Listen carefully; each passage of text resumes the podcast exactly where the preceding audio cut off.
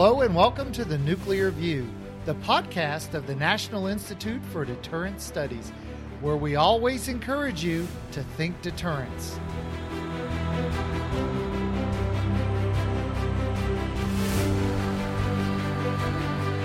Hello and welcome into the newest, latest episode of the Nuclear View.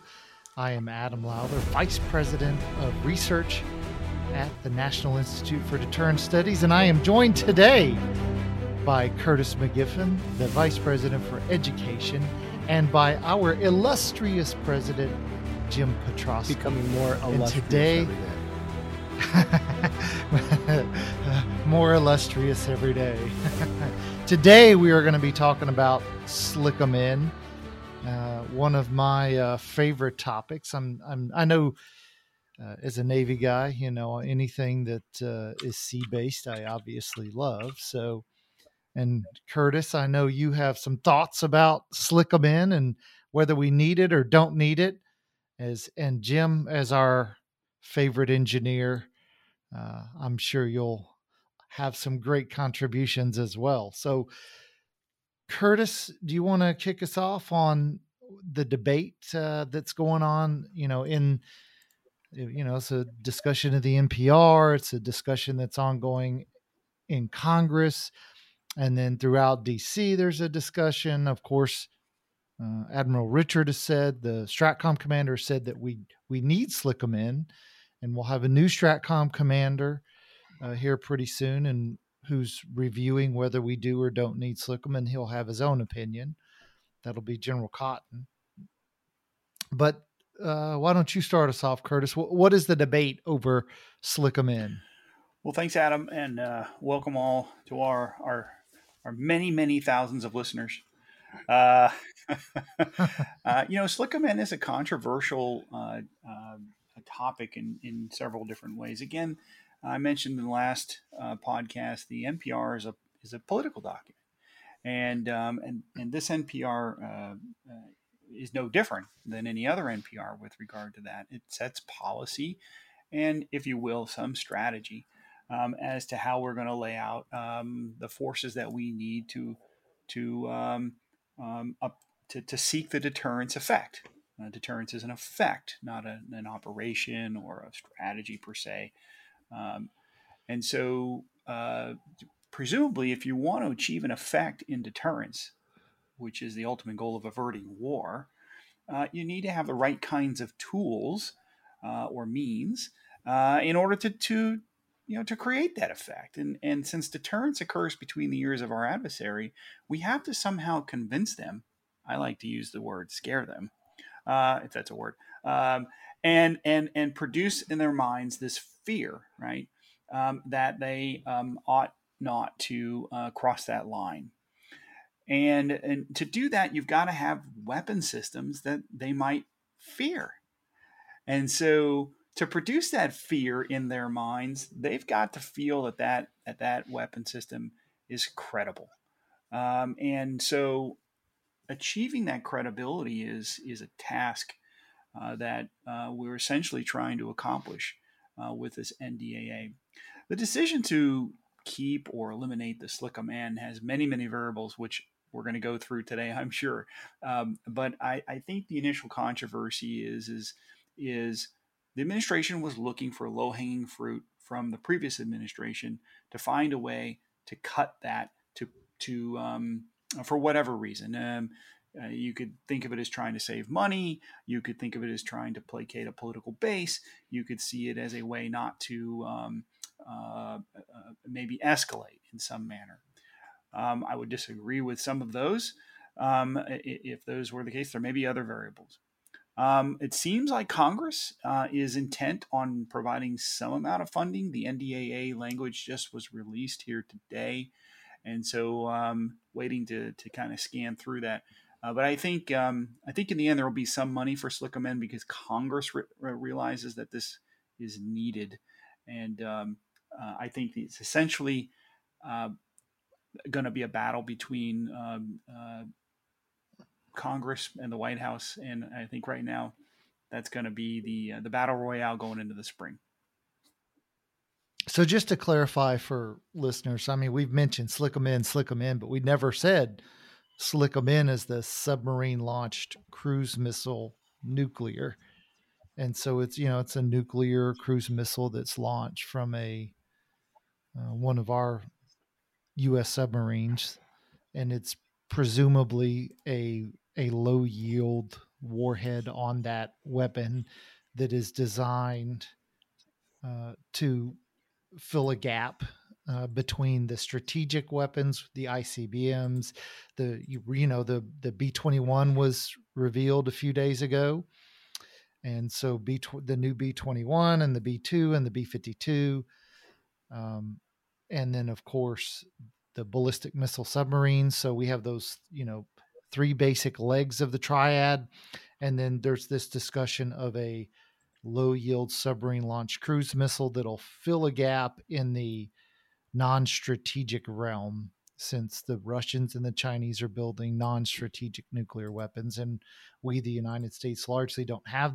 much capability there. So that's, that's, you know, in part what this debate is about. And you're absolutely right. The, you know, the administration, the Biden administration came into office and said, hey, we're going to reduce our reliance on nuclear weapons. And in the, the nuclear posture review, the NPR, it's SLCM-N that was that system that they decided to cut while still, you know, completing modernization of the three legs of the strategic triad. Adam, isn't one of the sure isn't one of the issues associated with the SLCM-N though is that it also can be uh, launched via the Virginia class submarines, and so it may displace some of the conventional capabilities. You know, I come into this looking at it from, you know, anything that you take off the table, what are you putting on the table and how does that change capability?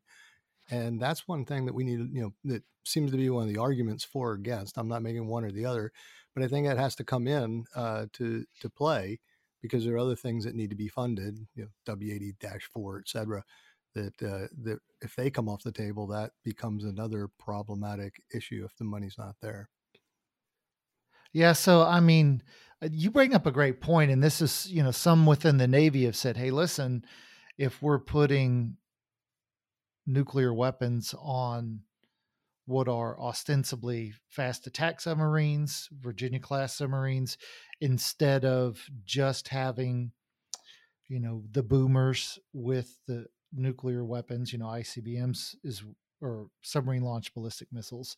So therefore you've now made what were ostensibly conventional boats are now nuclear. So you've got the PRP problems, you've got all of these challenges that come along with having nuclear weapons on, you know, on a submarine. And you're absolutely right. You're going to lose some conventional capability. And that has been one of the discussions and debates inside inside the Navy. But you mentioned the the W eighty four uh, warhead or the W eighty dash four. Um, and I guess my question is, can you specify what exactly you mean and is a potential loss there? What, what do you what do you mean by that? Well, again, if you're if you're looking at ramping up, you know, production, um, you know, the long range standoff weapon with the W80-4, um, that is a capability we want to maintain. If we, if again, you're looking at a limited number of funds, a limited capability of doing this, you're robbing sort of Peter to pay Paul in one system I to gotcha. another. And and and one, you know, I'm, and again, I'm not making the argument one way or another. I'm, I, I like, like to feed the argument and see where we land. And one piece of this is that you have you have a limited amount of funding, which direction you go. One of the arguments I see for the Slickum M and uh, Slickum N M, um, SLCM-N, uh, and it's sort of something Curtis said. He thinks that Congress was going to uh, uh, potentially be funding this. Is that um, as you look at that system, it is absolutely technologically ready to go. Like right now, everything is there and that to me makes it sort of low hanging fruit to hang on to. That's just my first cut. So I'm Kurt Curtis. I was curious why you said you thought it was going to get funded.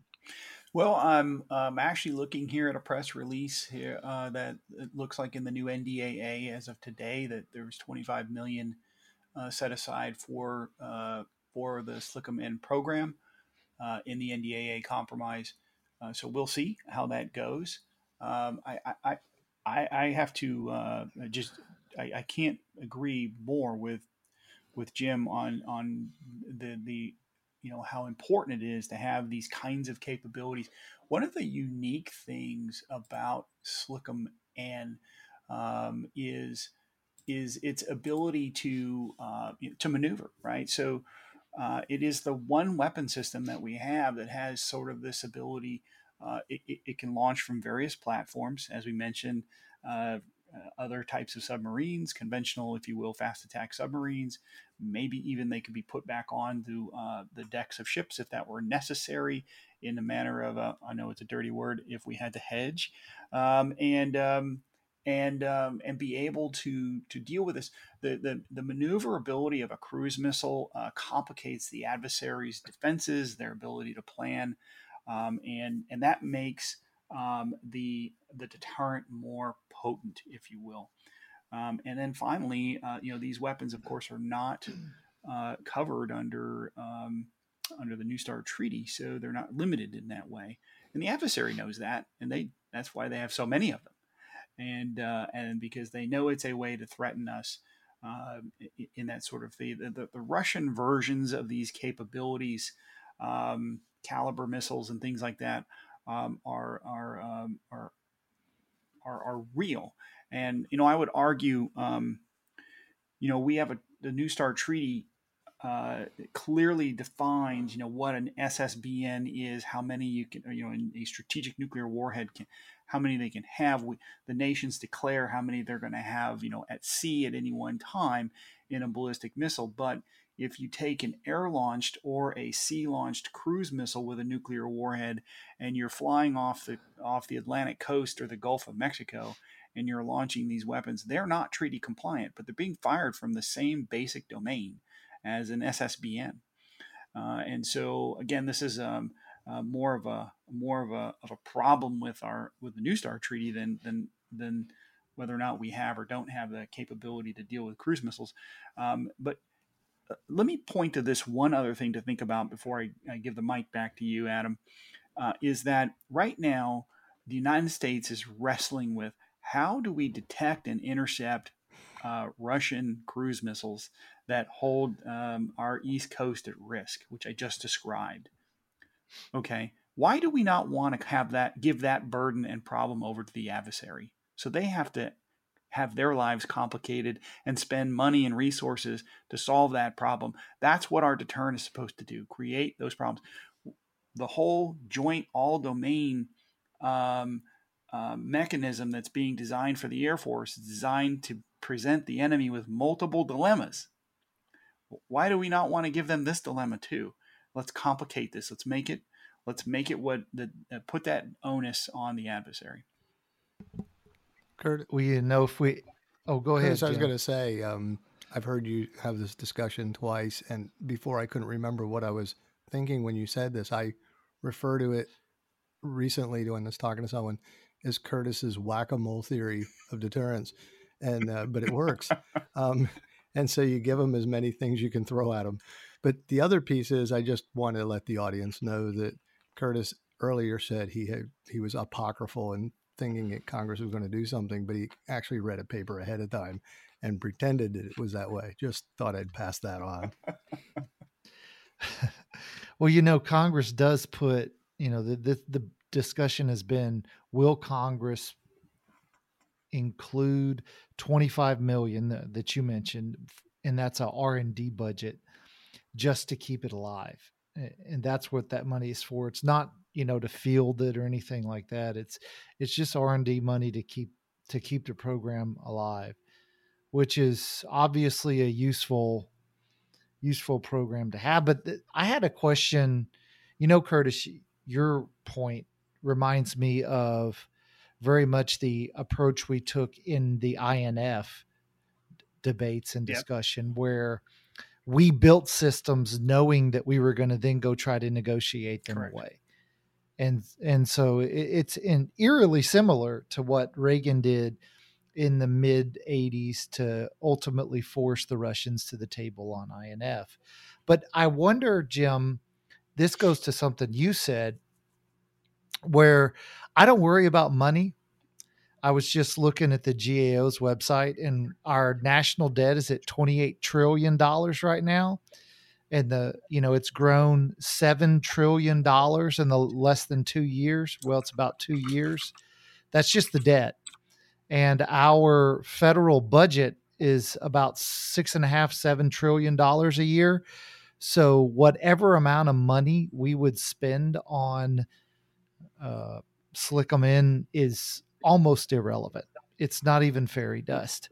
So I don't worry about funding. But what I worry about, and this goes back to you being the engineer of the group, I wonder if you add additional programs, can the can the engineering complex you know can the kansas city plant and can can all of that engineering component can sandia can all of these who have a role to play in ultimately putting these weapons in the field can they handle any additional programs? Because they're they're pretty maxed out now. I talk to these guys and and they're struggling to keep up with the production they have. Well thank you adam and you're right about this. First, I have an incredible respect for the technical personnel and management of the national labs. Um, you may recall that when I'm not staring at my shoes, uh, I've been working in close contact with the labs for about 20 plus years. And aside from the mission of surety, and for the audience, that's uh, making sure the weapons perform as they're intended, but also that they are safe and secure and that they are not used or do not detonate when they're not supposed to. And so that surety mission is really important. And they additionally have to provide all the criteria to the DoD to qualify the weapons. And so that's on their plate. And they're tasked with inventing new or better systems to respond to the ever evolving adversary. So it's right to consider the broader nuclear complex when we look at adding anything to the table in the mission. Yeah, and it's it's interesting because on LinkedIn I see almost every day you see in an NNSA, you see you know Nevada test site, you see uh, Kansas City plant, you see all of these production and testing facilities, Sandia. They're always having job fairs because they're really struggling to find the engineering talent that it takes to continue the manufacturing and modernization programs that that they have.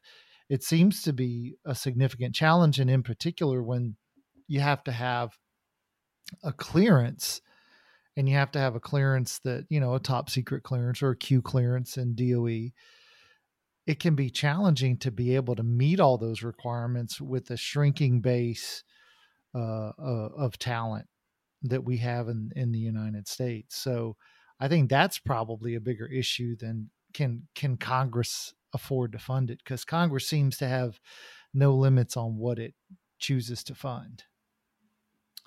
As you think about scenarios, Curtis, what do you see as a likely scenario in which we might find ourselves needing SLCM-N? Do you do you see a, a specific instance in which you think we would this is this is the time we would want to have SLCM-N you know in our hip pocket so that we can deter the russians the chinese the north koreans the iranians. Who do you see it being useful against? Uh, adam as usual a great question. But first i just need to correct you for the record on this just because uh, i want to make sure that our, our listeners know that we're in tw- 2022 and not in 2018 our U.S. national debt is actually thirty-one and a half billion dollars. Uh, as we speak. trillion trillion dollars trillion dollars sorry yeah trillion dollars with a T with yeah. a T, and uh, it is uh, and and it's just fascinating. Uh, if if you're if our listeners it's huge. our listeners aren't aren't familiar with the usdebtclock.org, I highly recommend it. Uh, and then and then uh, uh, and then go off and watch a cartoon and feel better. Um, okay, so when would we actually want to have a TLAM? When would we? And and I would conversely take your question and say, when would we regret not having it? Okay, and so uh, the way I see this is is that you know it's a tool in the toolbox, and we should afford the president every possible response option um, that the president would need for a a scenario that is uh, we may think we've planned and strategized and war gamed against, but inevitably won't be the one that actually happens. Uh, and the one, you know, so anyway, uh, so I think that uh, the, the, real benefit to this thing is it keeps um, a regional uh, conflict more regional. Uh, if your nuclear deterrent and your nuclear assurance to the to the ally is only based off your strategic weapon systems, and uh, and so then and you're you, you've got to make a decision, right? So uh, I've said this before.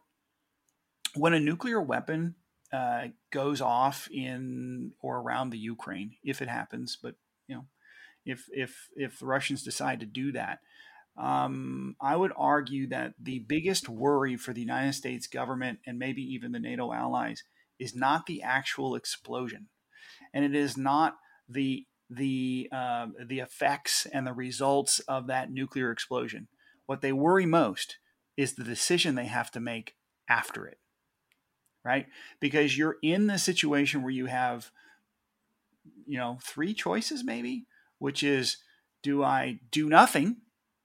Do I respond with a conventional weapon, or do I respond with a nuclear weapon?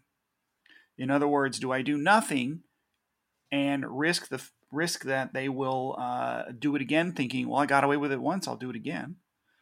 Do you would respond with a with a conventional weapon to where the adversary may well say, "Well, that wasn't." Uh, uh, they don't have the resolve. They don't have the resolve to take me on. I own. I'm escalation dominant, and that would be the Russians' thought to that.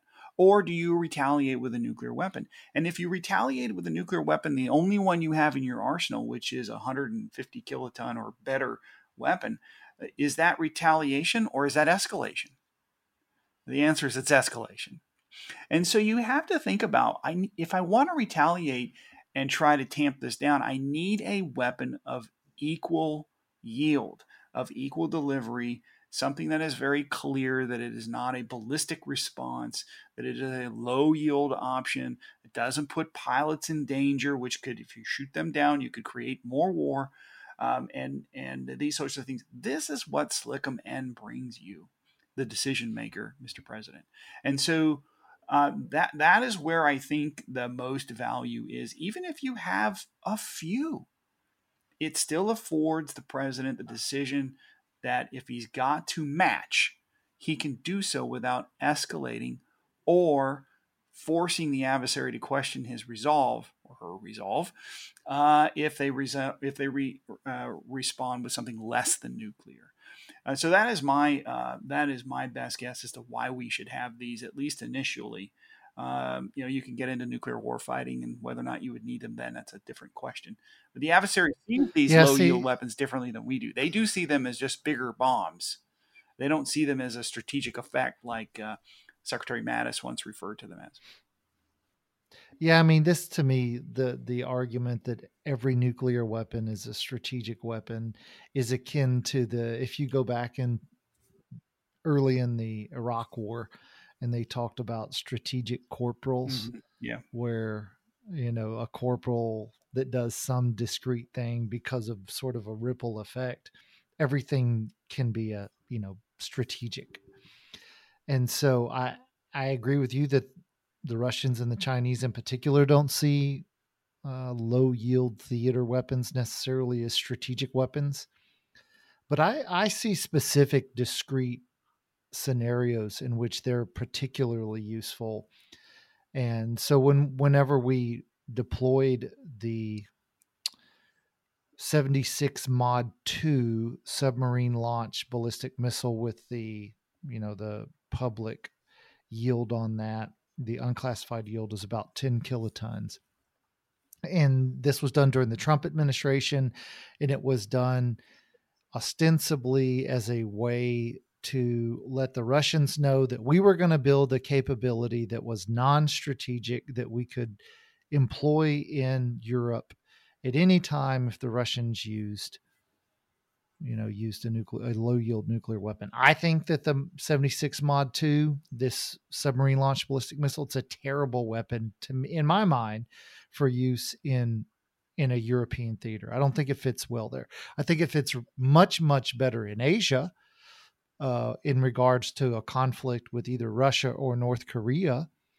Um, that's that's when you you have a much better ability to determine that it's a single launch. You have a much better ability to determine, you know, to to know exactly for the adversary to to know and understand right. what's coming at right. them, and to know it's not a salvo of of you know 400 plus kiloton strategic SLBMs. But you also, you know, the other point there is that in Asia as well, but even in Europe, I think an SLB or a SLCM as a cruise missile is really useful. One against the North Koreans because the North Koreans, if you look at the way they've designed their facilities, and and you can get at a lot of this, the you know Maxar and and some of these private, you know, intelligence firms that you can buy imagery and stuff like that you can see north korean facilities and they're putting they're putting their their nuclear facilities on ballistically such that ICBMs and SLBMs can't hit them. So they're putting them in really deep valleys, in you know, buried in mountains, and they're putting them to where they, can't be hit and the only way we'll be able to get at them is with you know a B2 or LRSO, the the new cruise nuclear cruise missile, or potentially SLCM-N. So I think they're really, really SLCM-N is really useful in North Korea, and the North Koreans are becoming increasingly assertive. And then even with China, when China's becoming aggressive, particularly towards Taiwan, if you had SLCM-N with low yield nuclear weapons, and you could potentially have the Chinese threatening the use of, you know, tactical or theater nuclear weapons against U.S. a carrier strike group, for example, that they would claim is in Chinese territorial waters. If you had the ability to respond with a SLCM-N with a lower yield warhead, that might give them a kind of pause that they would not otherwise have. And so I think there's really specific use cases where there is a very important deterrent effect that we cannot generate any other way. I, well, you know, yeah, couldn't disagree with you. I couldn't agree with you more. I should say. what more, about I mean. you, Jim? What what was your what's your take on you know some of this discussion of use yeah. cases? Yeah, yeah. So I, I, I like the use case, and again, uh, you know, trying to make this argument, you know, for and against various systems and where the you know where where we go. Obviously, you want to have as many options on the board. I just uh, I'll go back, uh, you know, lean back on my haunches a little bit in the thought process. I agree that we need to have those additional capabilities, but remember, SLCM-N does take some of the conventional capability off the table um, at least in terms of numbers. And when you talk about escalation, we have to weigh those two out. And so that's the argument, you know, some of the argument can be made. I do like the idea of looking at, you know, understanding this from the standpoint that we have something we could take off the table. Although I tend to like the SLCM-N, to be honest. Um, but just looking, you know, trying to make the counter argument to myself to to see what happens, and that's the argument that I see is it, it could be problematic and putting another weapon system there. But we don't have, you know, the, the counter I have again, countering myself to my counter myself, is that we don't really have a low yield nuclear capability, especially in the in, in the manner that SLCM-N provides us. And on a submarine is great because it really gives you that added protection of having something that's sort of unknown low. Yeah, I think you're. You know, it's. Uh, you know, if we think about all of the the the arguments. We just don't need it. We already have the 76 mod 2 SLBM low yield warhead. I I just don't find sort of the counters particularly uh, meaningful in terms of negating the the relevance and need for SLCM Whereas I, I see the threats and the the perception of both China and North Korea and how they are evaluating American will and commitment in Asia. And then, you know, we haven't even discussed yeah.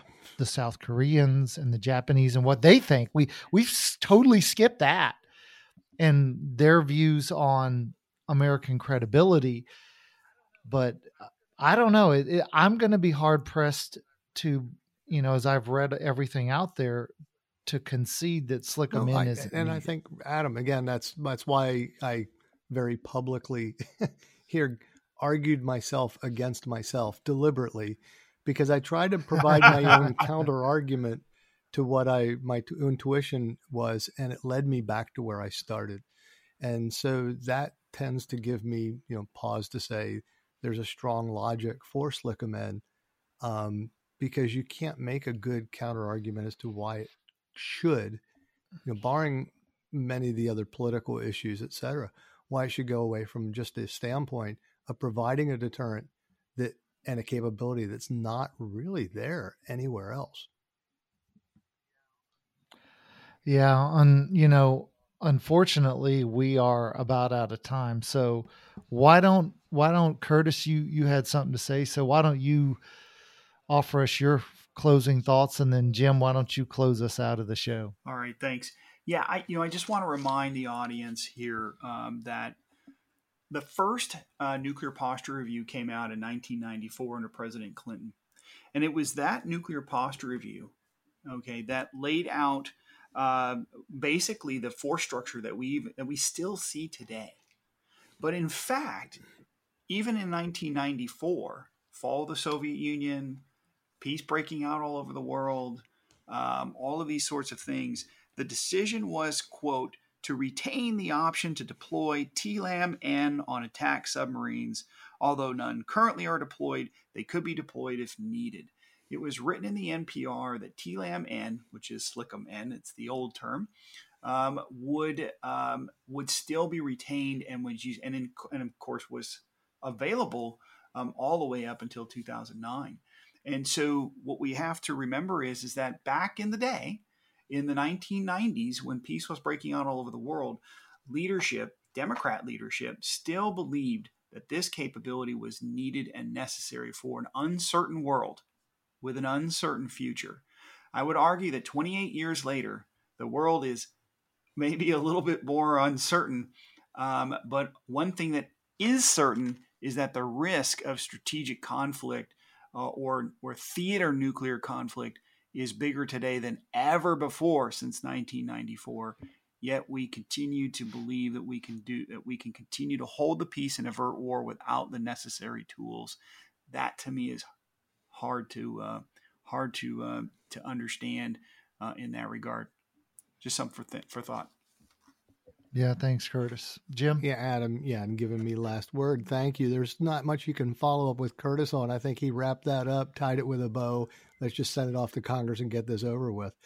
and so, I jokingly, of course, but um, yeah, th- these uh, these uh, you know nuclear view uh, moments while we're together are great times for to, to sit back and think about these things but it is good that we you know we share slightly different view and yet we we seem to come to similar conclusions for possibly different reasons different uh, outlooks etc and i i find that quite refreshing for me and uh, sort of what we thought about when we built this uh, when we built this podcast and this idea and i hope our audience is taking that away with them. So i have nothing i could add to what curtis had said. And so i'll turn it to you to do the the final uh, outlay here adam and uh, we'll be saying goodbye to our audience. Hey, you know, America's favorite Secretary of Defense, one Donald Rumsfeld, once said that uh, weakness is provocative. Mm-hmm. and and it's sort of a point that I I come back to over and over and over again. And as we, you know, the National Institute for Deterrence Studies is all about deterrence. You know, thus our tagline "Think Deterrence" and the prevention of war. And I think that's particularly relevant. What what Rumsfeld said is particularly relevant when you're trying to prevent war. And so, as we wrap up a discussion of SLCM-N, my argument would be that for what is a relatively low cost because you've already got the capability you had to field it you can do you can go quite a long ways in doing exactly what one Rumsfeld said, and and that is, you know, preventing the perception of of weakness. So I, I just I offer that for thought as as you offer a great example, Curtis, of even the Clinton administration thought that uh, maintaining TLAM-N the Tomahawk land attack missile um, was a good idea back in 1994. All right. Well, we've had another interesting discussion today. Of course, we covered uh, SLCM-N, and we sort of ended up on a roundabout way in the same spot. and of course, on behalf of Jim Petrosky, Curtis McGiffin, and myself, we want to thank you for joining us on another Nuclear View, and we hope that you will be back with us next week as we talk potentially our, our plan is to talk the missile defense review, but we may have another topic. Uh, you never know what uh, the news cycle may Correct. bring as we as we really are going to start moving towards talking about uh, our current topics. So, uh, thank you for joining us, and we'll see you next time. Okay,